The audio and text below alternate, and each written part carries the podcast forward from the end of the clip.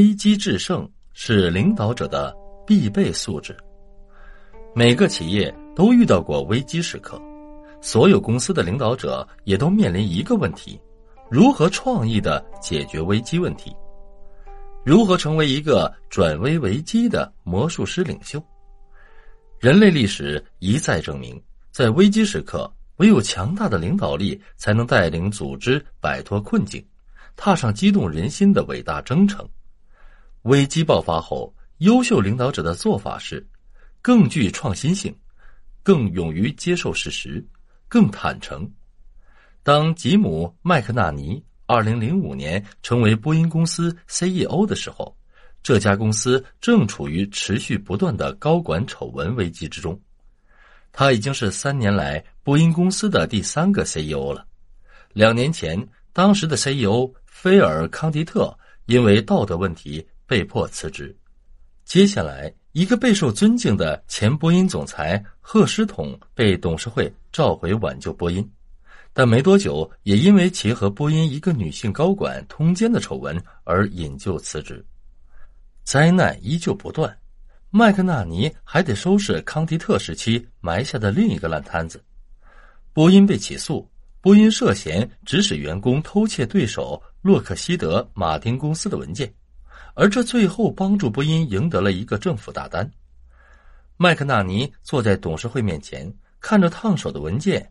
这位差点成为杰克韦尔奇接班人的管理大师非常清楚自己的困境。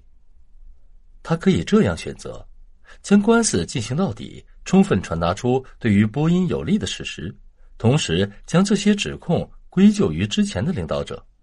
但他并没有这么做。而是首先游说政府达成了一项和解协议，波音赔付六点一五亿美元的巨额罚款，条件是波音不再接受任何刑事指控。这样做的另一个好处是，在这单官司销声匿迹的同时，波音还可保持与其最重要的客户国防部之间的关系。麦克纳尼的这个决定是在深思熟虑之后做出的，他发现。与其高调据理力争，不如让波音的一个低调认错的形象出现，然后大力推行波音制度改革。随即，麦克纳尼被《商业周刊》评为2006年最佳领导人之一，上榜理由便是成功引领波音走出丑闻阴影，并获得美国空军150亿美元大单。麦克纳尼不仅没有让波音跌倒在一系列丑闻面前。